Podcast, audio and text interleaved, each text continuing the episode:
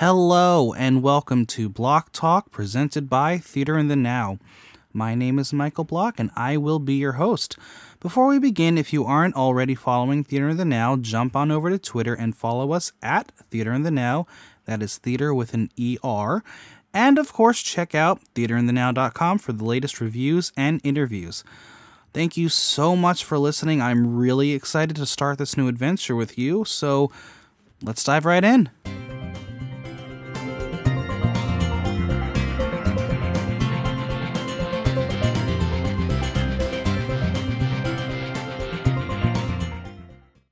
All right, we are live at the Paradise Factory, uh, where uh, Rush by Callie Kimball will be premiering this week until October 9th to 25th, and we are here talking to the one and only Christopher Dirksen. Hello. How That's are you today? I'm good. I'm good. I'm a little rested. We just Yeah. lo- we loaded in yesterday, and it was a late day. Yeah, it's looking good in here. It looks incomplete. Let's be honest. Well, I'm, I'm excited to see what it's going to be. yeah. Um, you, you can give like everyone a little preview of what you're gonna Oh have in no, here. no, No? It's just come. Just just just travel to the Yukon with us. All right, That's so basically, I mean, just a little preview. You can't really walk on it without shoes, or your feet are gonna die. Uh, yeah. Um, You'll be okay. There's a, there. You'll be okay. Just pay attention. Just don't don't come barefoot. yeah. So, well, let's plug your show now, just to start it off. Sure. Okay. Uh, Rush uh, is a new play written by Callie Kimball. And where can we get tickets or, and learn more about it? You can go to teamawesomerobot.com, which is Alright. the name of my theater company, um, for information. You could also go to, for tickets, you can go to rush.brownpapertickets.com and you can get tickets. Uh, they are $18. Um, and uh, yeah, we have we run 12 performances October 9th through the 25th. Um, Friday, Saturday, Sunday, Thursday, Friday, Saturday, Sunday, Wednesday, Thursday, Friday, Saturday, Sunday. We're trying to, you know, get the word out and have lots of people come at the end. That's sort of the goal. So yeah. Cool. Well, we'll get into that shortly, but um, let's talk about you first. Oh boy. Um, so, like me, you are a Jersey native. What up? Yeah, only Um, I picked the right hockey team. Oh, we're gonna get into hockey at the end, also, uh, because I don't know when this will officially be on, but um, the seventh is the beginning of the new hockey season. Uh huh. I'm excited. I have hope for my team, but we'll get into that later. I have a different kind of hope for my team. yeah, your, your team is screwed. But um, so, what was it like growing up in New Jersey, and how did New Jersey and get you into the theatrical world? Well, I grew up. I grew up in a place called Caldwell. It's uh, it's in Essex County. It's um, uh, not too far, about 16 miles out of New York City. Um, and growing up, my family was active in uh, the church and the choir that was there. There was a pretty robust choir program in the church. Um, and the high school choir would put on a musical every year, and um, they would take a like during the winter break for school, they would tour.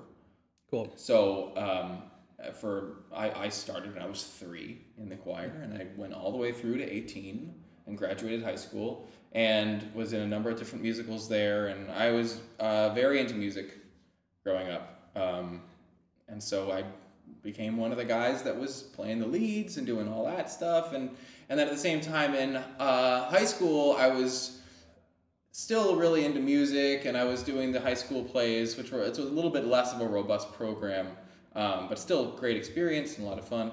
And uh, just from there, it just became a thing. And when I went to college, um, I wasn't. It was never about theater. Right. I don't know that I knew what I was looking for in these plays. I think it was ultimately now, in hindsight, it was probably about community, right? Um, and then, and feeling a part of something and feeling I could make things and, you know, sort of my insatiable desire to make things. And did you go to college to be a performer or an all-around theater practitioner? Neither. I originally went to college to be an educator. Okay. I went I went to Albright College in Reading, Pennsylvania. It's a small liberal arts college, um, and they uh, they have a great education program out there. And so I went for that, and then I was also into I, I read so much. I'm just always reading, and so I was interested in English, um, becoming an English teacher, and then theater was a thing. They didn't really have too much of a music program there at the time. It was it was um, there was a choir, and I got like a little a tiny little scholarship um, to sing in the choir every year, um, just to help offset. It wasn't it wasn't a lot Right. of money. It was just a small thing, but um, but yeah, so but they had this great theater program, and so I got I auditioned for the play, and it was a devised movement piece All right. based on Alfred Jarry's Ubu Roi, Okay. also based on Shakespeare. That the, one of the professors was just creating with students, and we just like made this using Shostakovich and Tchaikovsky. It was like for a kid that was doing Jesus Christ Superstar and My Fair Lady like and that's and like everyone's we had a play every other year that was a straight play. This was this was trial by fire but i had a lot of energy and a lot of enthusiasm and a lot of confidence probably too much confidence. Um, well probably overcompensating i'm sure. Uh, and i got cast in it and from and i was like this is amazing. Just the, the act of creation and storytelling. Um, and that's really what started me on the path to being a new play director. From there, I, you know, I, I did that. And I was doing it all the different plays, and that play that play went to the um, the Kennedy Center American College Theater Festival, Very cool. uh, and that went to the regional festival, and um, people were like, "This is weird," uh, but it was a big deal. We were like, "Oh, success!" And um, and then I, you know, I just kept going through it. And then when I went to uh, after I graduated at Albright, I went to the Eugene O'Neill Theater Center to study at the National Theater Institute, which is uh, that's talk about another another trial by fire Right. in a lot of ways. It's a lot of work um, and a lot of fun, and just really, it's sort of like it's sort of like a condensed conservatory, um, but for all of theater. You know, not like a BFA where it's like you're just acting. It's it's you've got a you you are in a you're in a farm essentially for however many months, and you're tasked with, you know, directing Caryl Churchill's The Skriker in a day. What do you have you know? And uh, and then you know through that and through the connection to the national playwrights conference there and getting to meet all these amazing playwrights and seeing how new work develops uh, I, I has, was always I was already sort of like questioning being an actor. Um, because I'm a serv- I, I would say that I'm a serviceable actor for the right roles, um, but I, my ambition to be in this business was too great for my skill set. So I saw a very clear plateau, and the way I like to say it is, I saw this plateau on acting, and I wasn't going to get over that hump um, without very serious therapy. Um, but directing was interesting to me, and uh, I so I, I I was like, I think I can I feel like I can make some headway in this direction. It's just interesting to me, and so it just turned into that. And you know, then I just started working here, and I've been here for since 2008. So in Nice. New York in 2000, since 2008, and just making things happen as best I can. And you've been working on a lot of new works and with a lot of a Lot lot, of of collaborators. A lot of collaborators, a lot of companies. Uh, for a time, I, I mean, I was with a company called Lunar Energy Productions. Uh, my dear friend Philip Gates. It was actually the first play I did in New York City.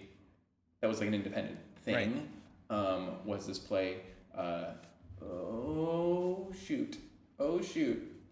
Mm, like the night is what it was called by Catherine Sherman, who's a friend of mine from the O'Neill. Um, and she hooked me up with Philip Gates, who now does a lot of work with the Antimatter Collective. He's a great guy, great friend. Um, and he was directing a thing, and I acted in that thing. And um, uh, so we they started Lunar Energy Productions. I was a literary manager for them for a time. Started the Moonshine reading series, which is where I met the playwright for this play. Actually, Very cool. Very that's how play. we That's met how we. as That's well. true. That's how we met. That's how we met. Michael. Uh, Michael submitted a play, and we ended up doing a reading of his, um, which is this neat Peer Gynt yes, adaptation. it was. Which may Uh, be making a comeback. We're not sure yet. Oh yeah. Oh yeah. We're gonna, we're gonna play around with it. Hit me with that. Let me see that. Um, yeah, so we did that, and then I worked at the Secret Theater in Long Island City. Uh, they offered me a bunch of really cool opportunities, which I turned into the new, which has turned into the New Voices pro, uh, project as a developing program. It's now moved to a Nice. little bit different since I've left there. Um, but yeah, I've worked with a bunch of great companies, great playwrights out there, and just trying to help people make tell better stories. You know, Right. and now we're here. Now you're here and you started your own company. Yeah, well, So let's hear about it. Okay, so Team Awesome Robot is uh, the name of the company. Um, it's born out of a collaboration with Yvonne Hartung, who uh, is a dear friend of mine who um, started out. We started out collaborating. She was my stage manager for a production of The Seagull that I did Okay. about three years ago at the Secret Theater um, with Wandering Bark Productions. Um, they're doing a show right now Yes, they are. with called The Witches, which I'm excited for. Um, but yeah, I met Yvonne, and we started working. And in the room, it was clear that there was a really clear connection between us as far as communicating ideas, uh, as well as organizing each other, working off of each other.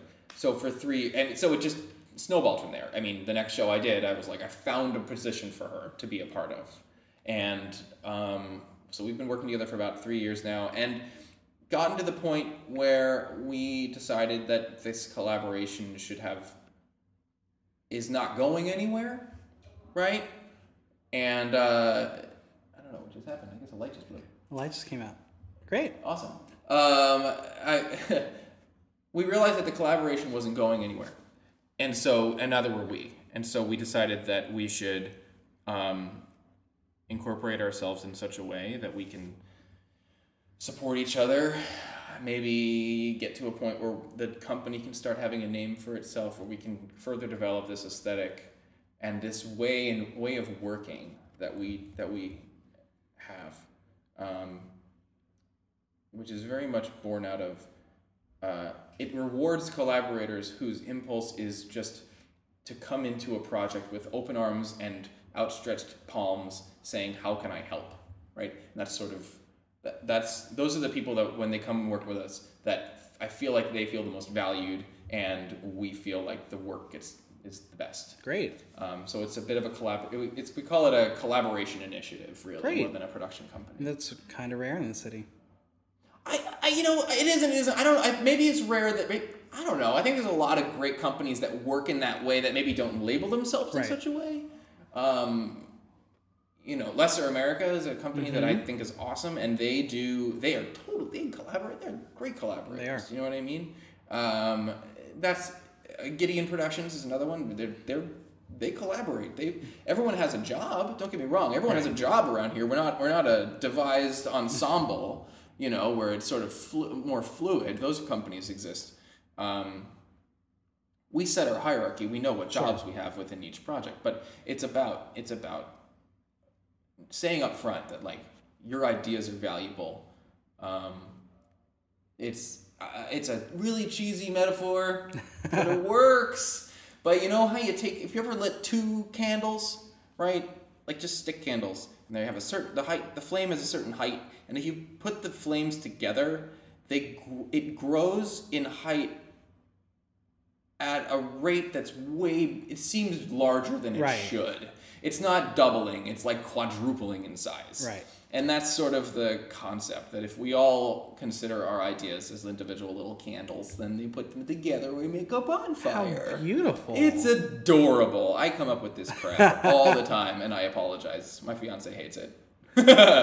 So, how did you come to pick Rush, or where, where did Rush come from? Okay, well, uh, what I mentioned Moonshine, and the first play that I ever did with uh, in the Moonshine reading series was by Callie Kimball, who uh, um, I had met briefly a couple times, and we had started to follow each other on Twitter. And this was back when Twitter was still rather young and a little different, and it wasn't as as widespread. Right. So uh, it was easier to form friendships out of Twitter at the time. Um, you can still do it, but uh, the play was called "This Is Not Beowulf." and it uh, has since changed names to Dreams of the Penny Gods. Okay. Uh, it's actually going to be produced this year at Halcyon Theater in Chicago, which we're very proud of. Very, I'm very proud to have been a part of that development of that play. Um, but we became really good friends, and uh, Callie moved to Maine a couple of years ago, and um, we've been friends for we're just you know in constant contact. She's a very familiar relationship between us, and so she'd sent a bunch of scripts to me, and um, we were just saying, well, I, I read it and I loved it, and it was right around the time that Yvonne and I were coming to sort of. It was it was around like February that we started talking about it, February of 2015, and we started talking about doing this, and the play was there, and we could see ourselves taking the time to do it right and being able to actually present it and fitting it in, within to our aesthetic um, of storytelling, and so that's that's how it began, and then we And what's the development of the piece been before now? Well, before now, so Callie, uh, forgive me, Callie, if I forget, but I believe that this was originated during the Hunter College um, MFA playwriting program, which Callie was uh, a, is, an, is a graduate of in the first class, actually, of that with Tina Howe. And, um, and then it was produced in Portsmouth, New Hampshire, by a small company. Ooh, ooh, River Horse Run Mad Horse. Oh no! Ah! Oh, Jasmine, I'm sorry. a, comp- small company, um, and then uh, so since then, there have been some changes. We have uh, expanded certain aspects of it, um, of of the play certain characters have their their arcs and their personalities have come out a bit more uh, in the text. Um, there's a bit more exposition in certain places. Um, the play deals so much in mystery. It is a mystery, um, and there's it's about managing that, right? Managing the how esoteric you can become without an audience not understanding what happened or losing interest or um, or worse, seeing it coming a mile away and being Right. Um, that's the challenge, right, of a mystery play. And so this this one, when I read it, I went. I, I was I'm a I'm a rather cynical person when it comes to storytelling, um, and I was blown away. I was so surprised, and I that's rare to me. So And so when you read it, did you see it come to life as you're reading it? No, truthfully, no. Uh, I heard the characters' voices very clearly. I heard Callie's voice very clearly. Each character has their own voice, um, and the circumstances are all very interesting. And the way in which the that time is is treated, uh, I saw that very clearly. I saw I saw how we would go backwards in time and then catch ourselves up to the pre- present moment in within scenes. Um, I I could see sort of the wormhole, right? I don't know that I saw fully how it was staged, how it existed on stage yet, um, but I trusted that as soon as I put actors in a room, and we knew what the stage was going to be, and we started to you know. Uh, then then we'd get there, you know. Has Callie been a part of the rehearsal process at all? Yeah, a little bit. Um, uh, well, she's been a part of the process, Right. Um, remotely, uh, she hasn't been able to be at too many rehearsals. So she did, was able to make a rehearsal uh, last week, um, which was so helpful, and I feel like good to check in. It's a good check in. Um, but Callie and I have been in constant communication. Uh, she knows where we're at. She understands where I'm at. We have a really clear uh, understanding of of each other and what the story is going to be. I mean, hold on, let me say that again. That's good. Okay. Um, and talk about your collaborators that you're working with. Um, have you worked with them before? These new friendships and bonds? They yes and no, yes and no. Um, I obviously Yvonne and I have worked many years together. Um, Beth Lake, our sound designer, we've been working together for years, three years actually. Um, not the seagull, but the next by rights we should be giants. Um, and that's a great relationship. Um, Jennifer Needs, our set and props designer, I've known for years. um, and only recently started working. Uh, she does a lot of work with Number Eleven Productions. Um, they do a lot of really cool stuff. Um, but I've always admired her as a maker of things. And when I read this play, it doesn't. It's not really set in realism. Mm-hmm. We need to be very specific about the things that we make and what do we, how do we use our properties. And I thought, well, you know, Jen can make anything, um, and she's a great friend and collaborator and storyteller herself. So let's get her in. Um, and then Rebecca Joy Wallace and uh, Chelsea Mc, uh, McPhillamy are new to me, um, though not new to everybody within the company. So um, that's helpful, and they've been wonderful. And then within the actual the performers themselves, I've worked with Samantha Walsh many many years, many times. I trust her. Uh, in fact, when and Callie's seen her work, and and when we said that we were interested in this, she said, "Oh, and it, can Sam do this, please?" I said, "I think yeah, we can." We can I, let me ask her, you know. And Sam was like, um, "Yes, please, yes," which was part of it, which was important. Um, we wanted to get we got Sam on board early. We got Christopher Norwood on board early, who I haven't worked with before, but have known his work and have known him for a few years now. Um, and we got them on board right away because we knew that there was a their characters really set the tone. Um, they're the one. If anybody has a clear character arc, um, emotional arc, from top to top, top to bottom, it's those two. Um, and so we wanted to make sure that that was clear between the two of them. Um, and then as we move forward, uh, I've worked with Michael Markham before um, with another lunar energy show called Christopher Marlowe's Chloroform Dreams. Um, I had some involvement there. I wasn't a director. Uh, I've not worked with Lauren Nordvik, but she's been a wonderful person. Uh, uh, I've not worked with Ryan George before, though I know him, and he's been just wonderful. Oh God, oh God, and Charlie.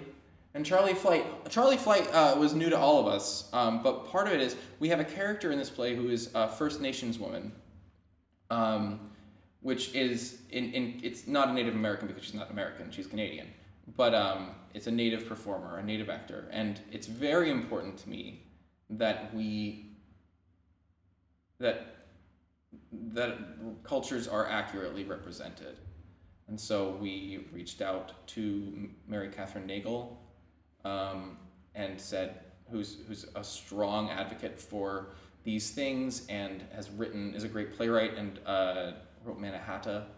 And um, our father's our father's bones is the most recent thing she's done. It's about Jim Thorpe's remains and how they still are not uh, home. Um, and we reached out to her, and she was very helpful in in not only finding helping us to reach out to native performers, which I realized was part of the issue. Is Right. I, I didn't know any. I didn't know, I didn't even I didn't even know if I knew any. You know, um, Mary Kathryn was, was very helpful in in facilitating us getting Charlie.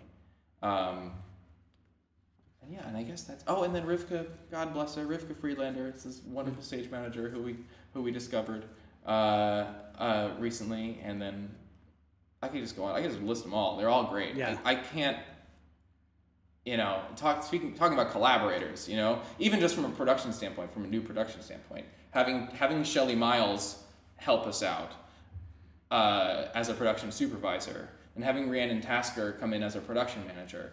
Um, to create a team that is that strong and communicative with each other and knows the ins and outs of what we need to do uh, to support Yvonne as she produces this project um, is so supportive of me as an artistic director and as a director, and that I don't have to worry about those things. It's act- actually been a very weird learning process for me because I'm so used to having to do everything because I'm not I didn't ask enough people for help or whatever. That light back. That light's back on.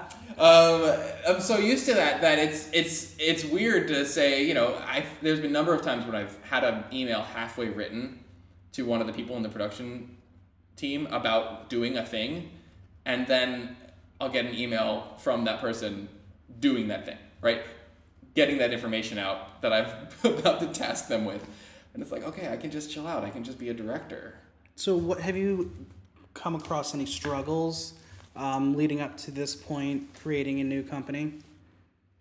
Any roadblocks? No roadblocks, bumps. Okay. Uh, no roadblocks, um, which is unsettling.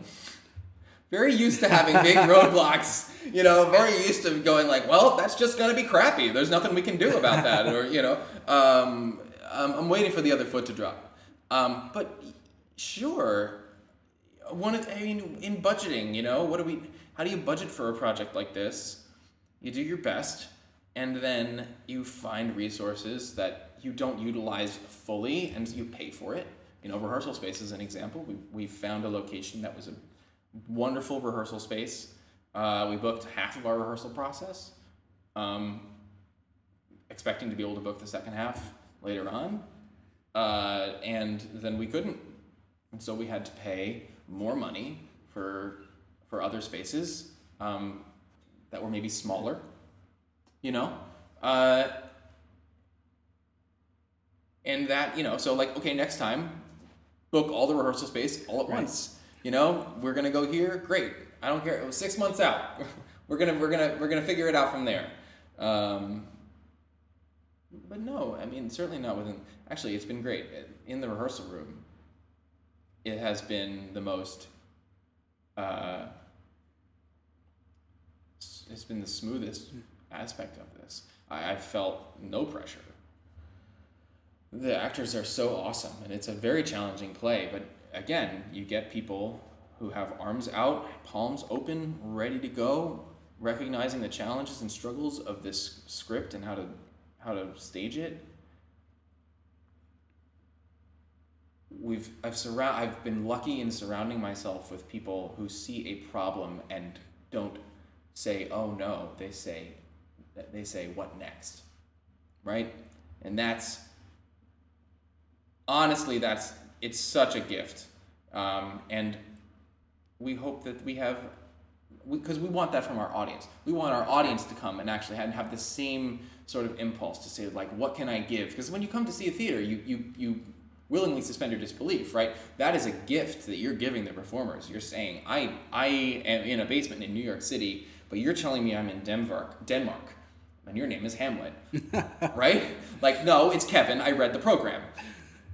But I will give my belief to you, trusting that you will take care of it and tell an interesting story.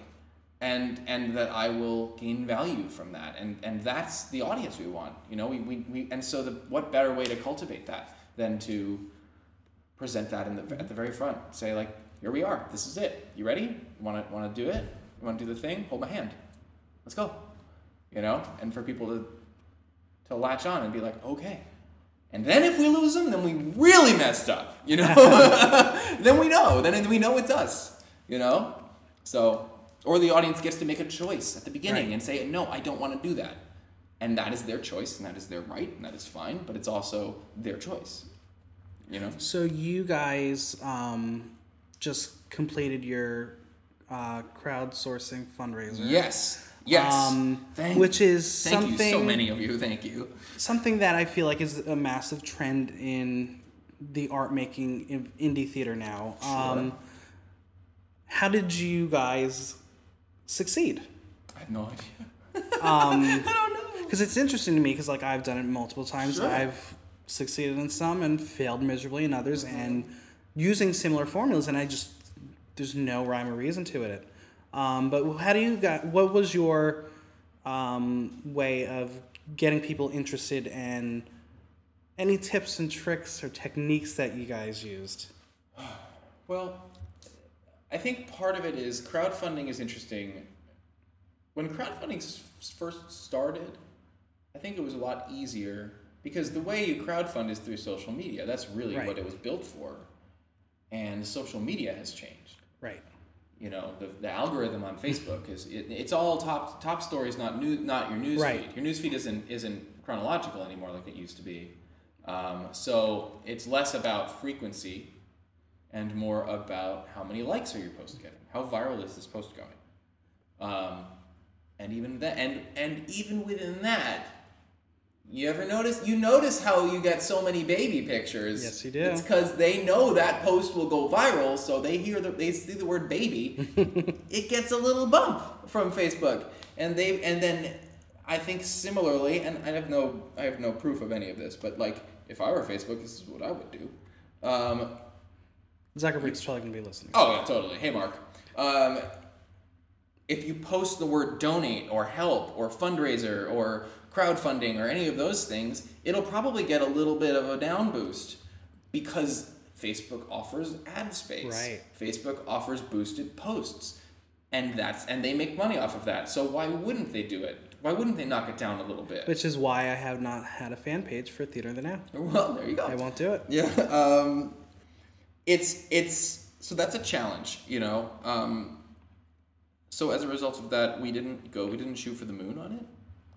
You know, we said I think we can raise five thousand dollars. Uh, I have been doing it in smaller doses for smaller projects in the past, uh, and sort of understood what my network was capable of, and then we doubled that in a lot of ways. I said I think that my network and what I do and how I, I've I've raised twenty five hundred dollars before.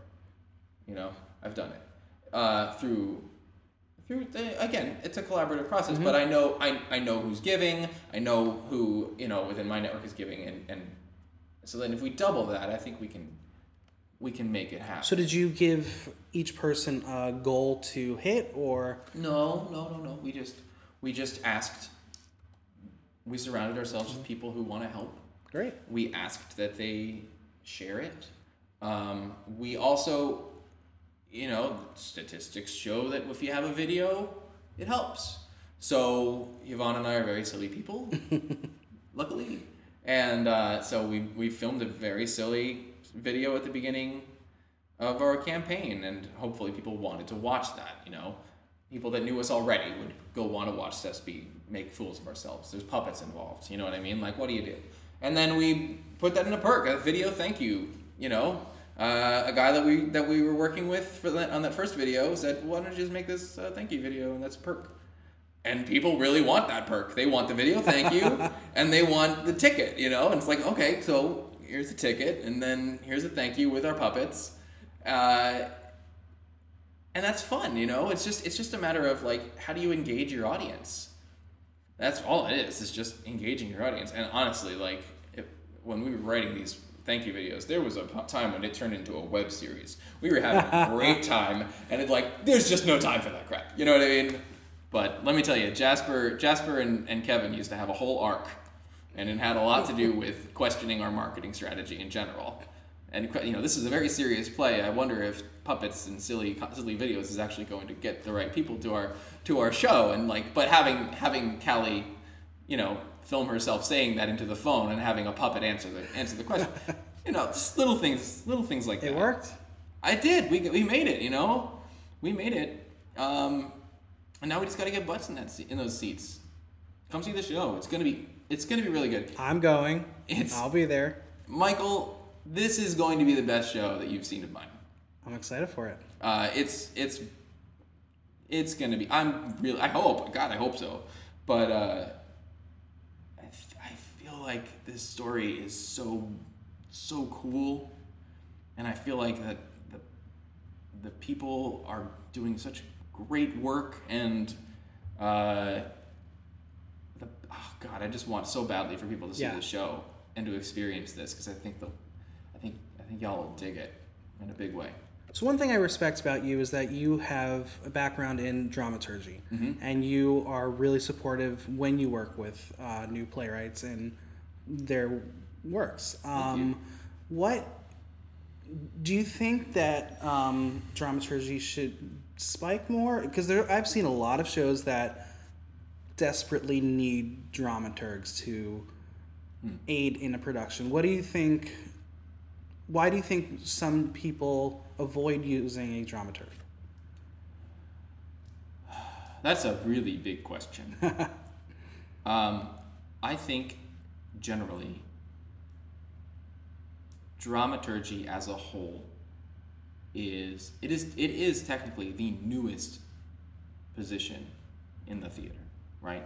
Um, it is a very young position, and I think in many ways it is uh, as yet undefined in the sense that you can say dramaturgy, and that can mean a lot of different things for a lot of different people, and a lot of different playwrights, and a lot of different processes, and a lot of different plays in general. A dramaturg on Shakespeare is a very different person, Right. and a very different task than a dramaturg with a new playwright, right? Absolutely. Um, and then just to top, top it all off, I think that goes into, you know, when you've got, what is a dramaturg but someone who helps the playwright write their play? Um, right? I mean, right?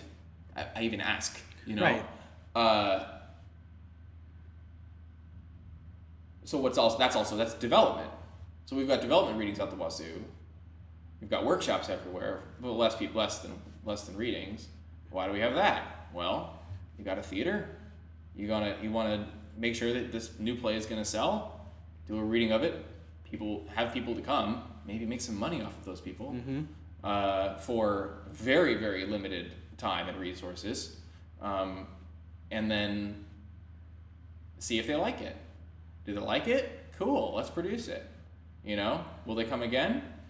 You know, then you ask yourself that question. Um, so it makes some sense, but that doesn't necessarily help the play, Right. right? Uh, a good dramaturg, I think some of the best dramaturgs that I know are communicators. They are able to lead a, an audience talk back in a way that is constructive for the playwright. It's not going to get hijacked by the guy that starts talking about his uncle, right?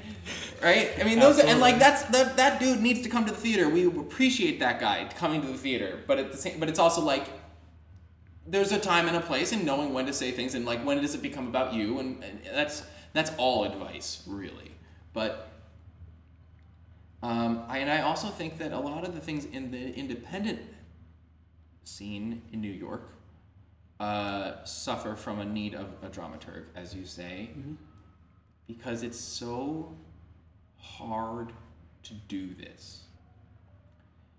One of the reasons, one of the things that I, uh, okay, so let's say, let's say the play, to produce a play in New York City, let's say it costs you 10 grand, right? You got three weeks. You hope you get, uh, you hope you get people in the, in the seats. You hope you get good reviews. Um, the play is new. The playwright's working on it.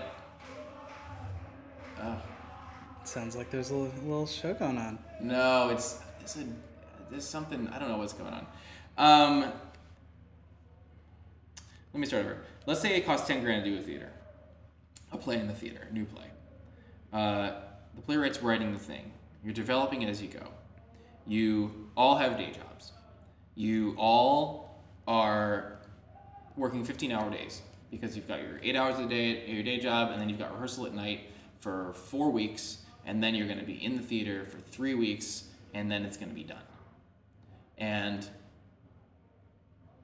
where's the previews? Right. How do you make your money back? You need all all those performances. Mm-hmm. You know, how do you make your money back?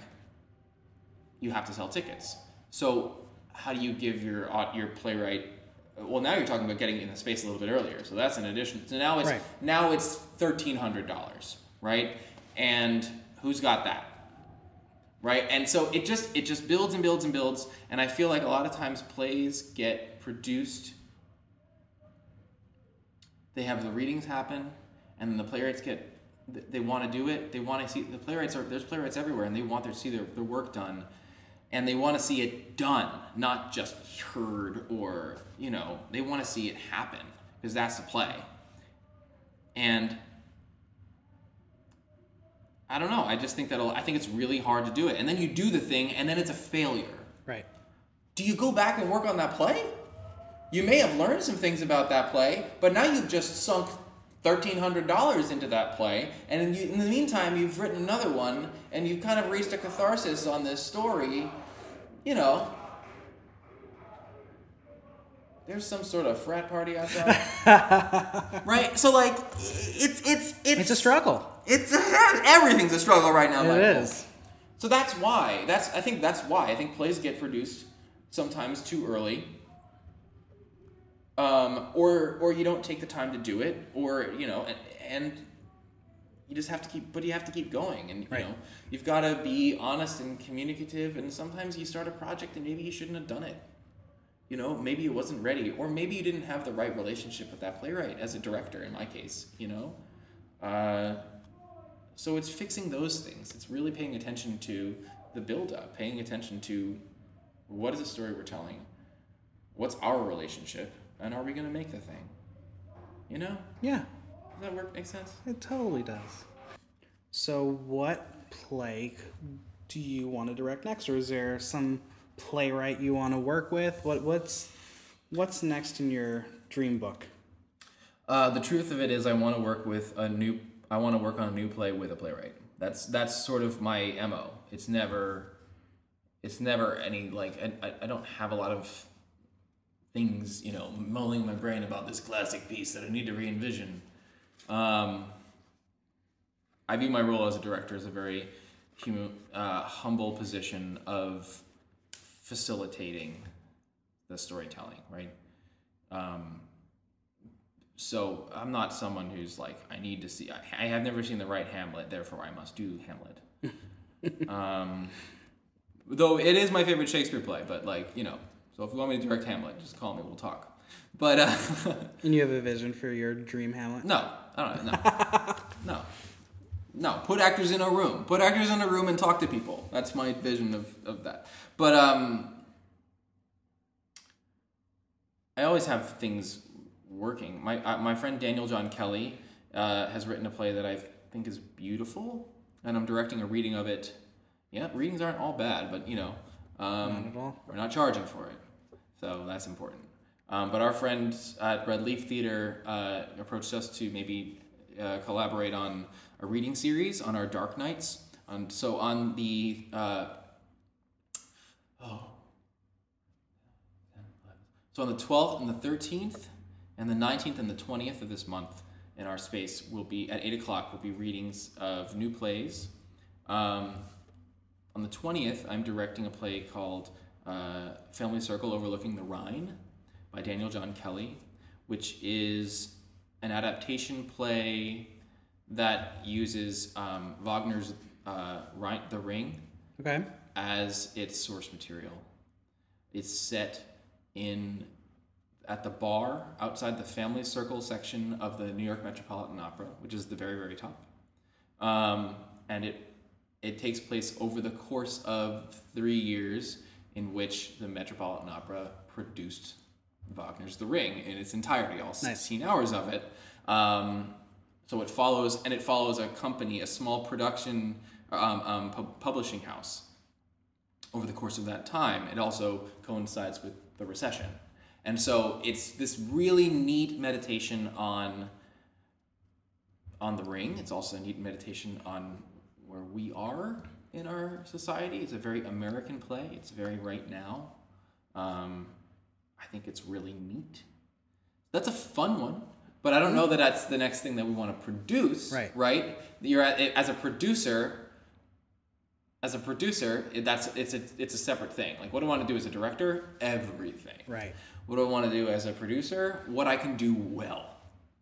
Right. With Which the is- resources you have. Exactly, with the resources that we have, and that's always been that's always been the thing. And and throughout my career in New York, it's been knowing what my resources are and pushing the limits. Always uh, telling ambitious stories as best as we can do. Um, but that's why you start with a reading series, and then you work up to a workshop series, and now we've got a producing a production company, and like maybe one day we'll have a theater space, you know, and then we'll have other problems they have to worry about, uh, you know, and like what you know, that it's just you just keep working, just keep working, and if you're in love with the process over the product, if you just truly love the process of telling stories, then you can, then you'll never be disappointed enough to stop, right? Yeah. That's the jam. That's how it is. So we're gonna move into the fun portion. Not that the rest wasn't fun. Oh, God, the- thank goodness. But the Ugh. the non-theatrical portion and Now ask you're gonna start talking about hockey. Well, we'll get to hockey, but first, where what is your favorite New York eatery? Where do you go? Shut up. What? Oh man, I like. Plug away and try to get them to sponsor the show. What is your favorite place? Oh, Any man. borough. Any borough. Hmm. Well, there's a different, a couple different things. I like Astoria beer and cheese. All right, I've I live, never in, I live in Astoria, so there's a lot of great food out there. But there's this neat little bottle bar. There's a neat little bottle bar uh, in, in Astoria called Astoria Beer and Cheese.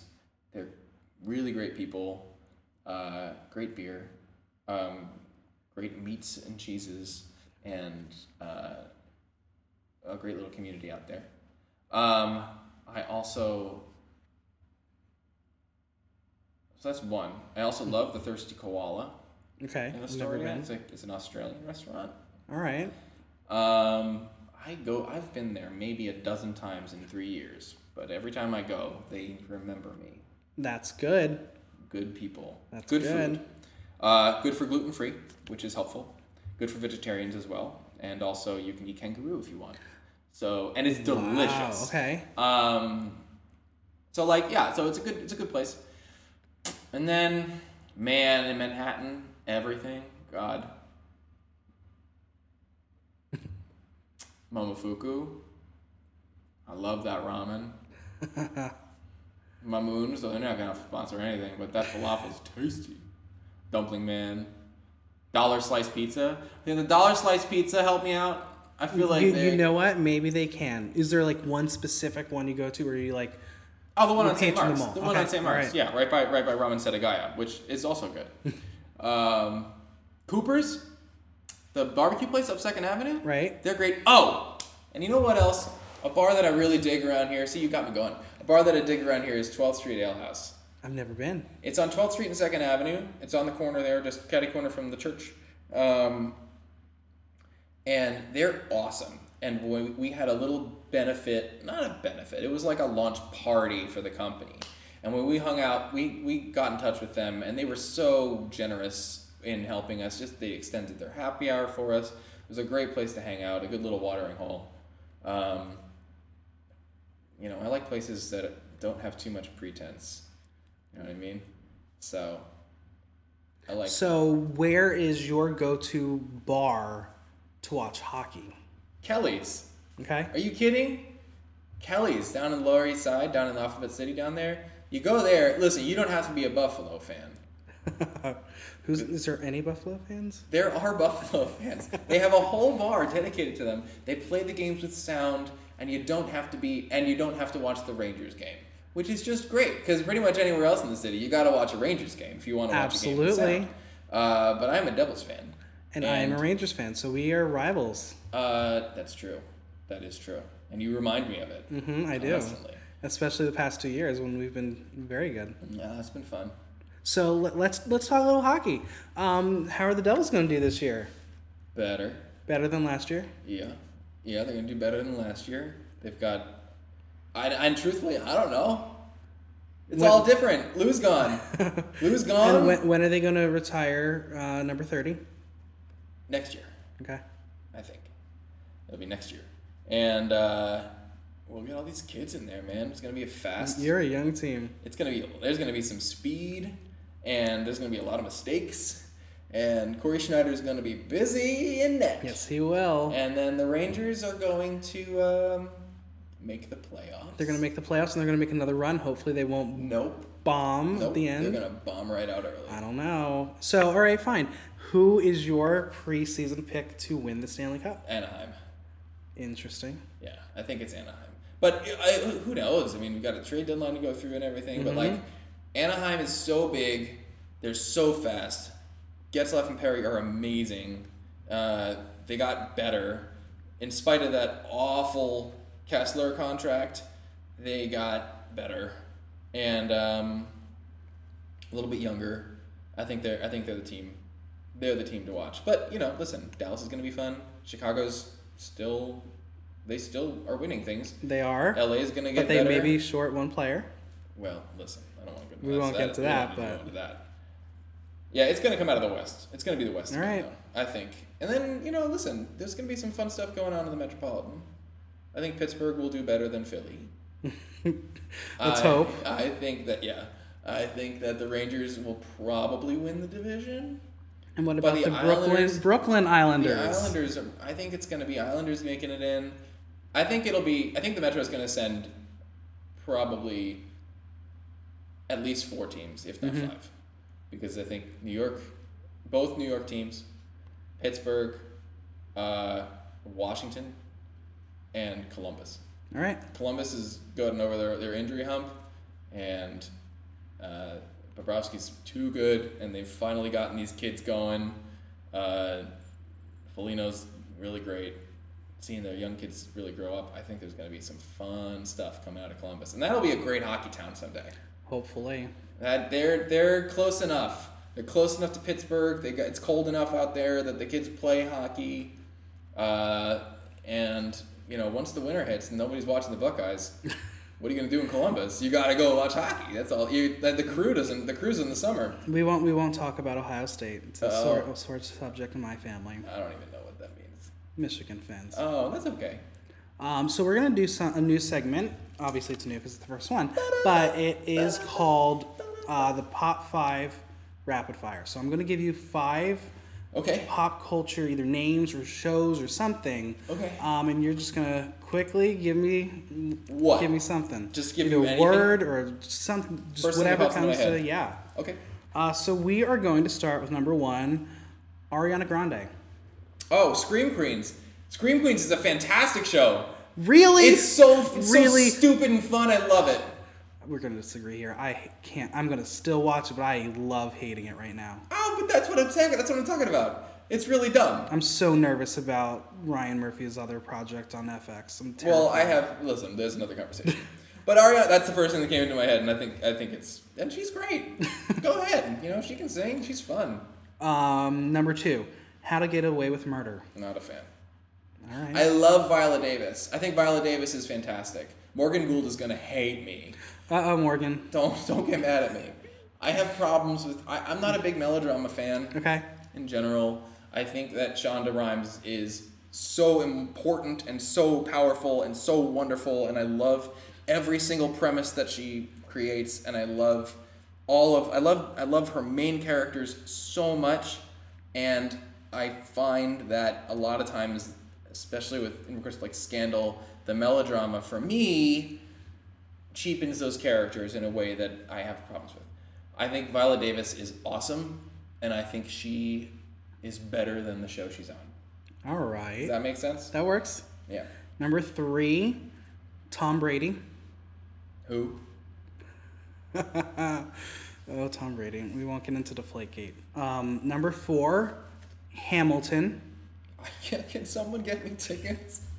Come on, man. Um, God, by, I want to see it. by the time this airs, it's very likely that I would have seen the show because I'm going Oh. tonight. Lucky. Yeah, we won't talk about that. That's exciting. Um, get Lynn. Oh, come see the show, Lynn. Yeah. Off night, come check it out, man. We'll, we'll have a good time. Yeah, you should totally come. You dig it. In number five, we're gonna go big. Donald Trump. Why? Why? Why would we do that? Why would we talk about Donald Trump? Why not? I think he's got some great ideas. Let me tell you. No, man. No, that's a bad. That's a. This is a. I, I'm. I'm fascinated to see what happens. Uh, I think. I think he. I think his success and uh, Bernie Sanders' success is um, a symptom. I mean, keeping my own politics out of it, I think it is a symptom of a the disenfranchised feelings that a lot of Americans have with the with the with the political the political sphere. I think that we're looking at people that are that are making headway. They are both people who are like devil without a devil without a care. You know what I mean? Just like let's make the thing. Let's let's let's do better. And, and whether they have the right you know whether they're whether they're on the right path and they, they want to do things. So yeah, that's that's all I got on Donald Trump. That's fine. His hair, So- he needs to work on his hair a little bit. Yeah, he needs a stylist. Yeah. He's needed it for a very long time. Or, he, or maybe he needs less stylists. I don't know. Perhaps. Yeah.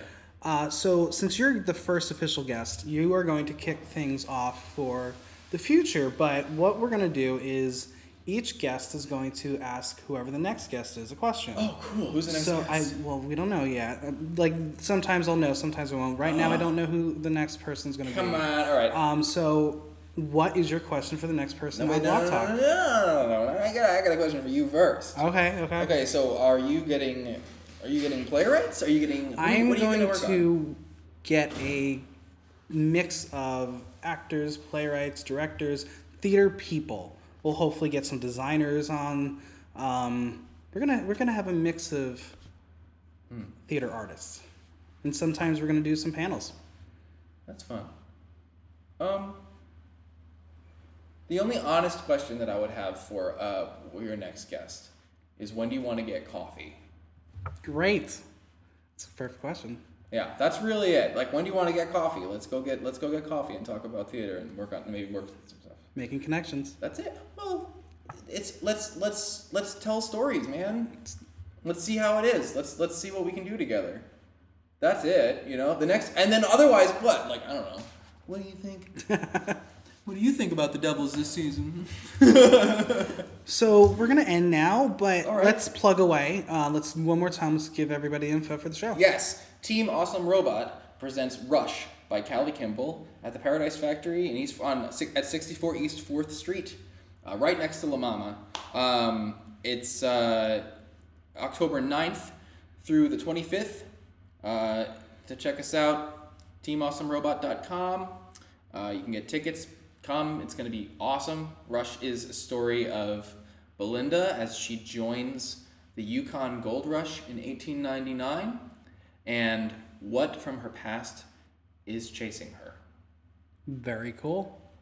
I look forward to seeing it. I hope you all come see it. And Yes, please. it's been a dream having you as the first guest. Oh, it's my pleasure. Thank you, Michael. Thank you. And there you have it. Episode one is in the books.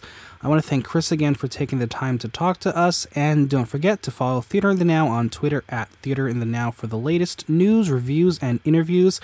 If you have any questions or comments, feel free to drop me a line via the question link on our homepage. Thank you again, and until next time, this is Michael Block, and that was Block Talk.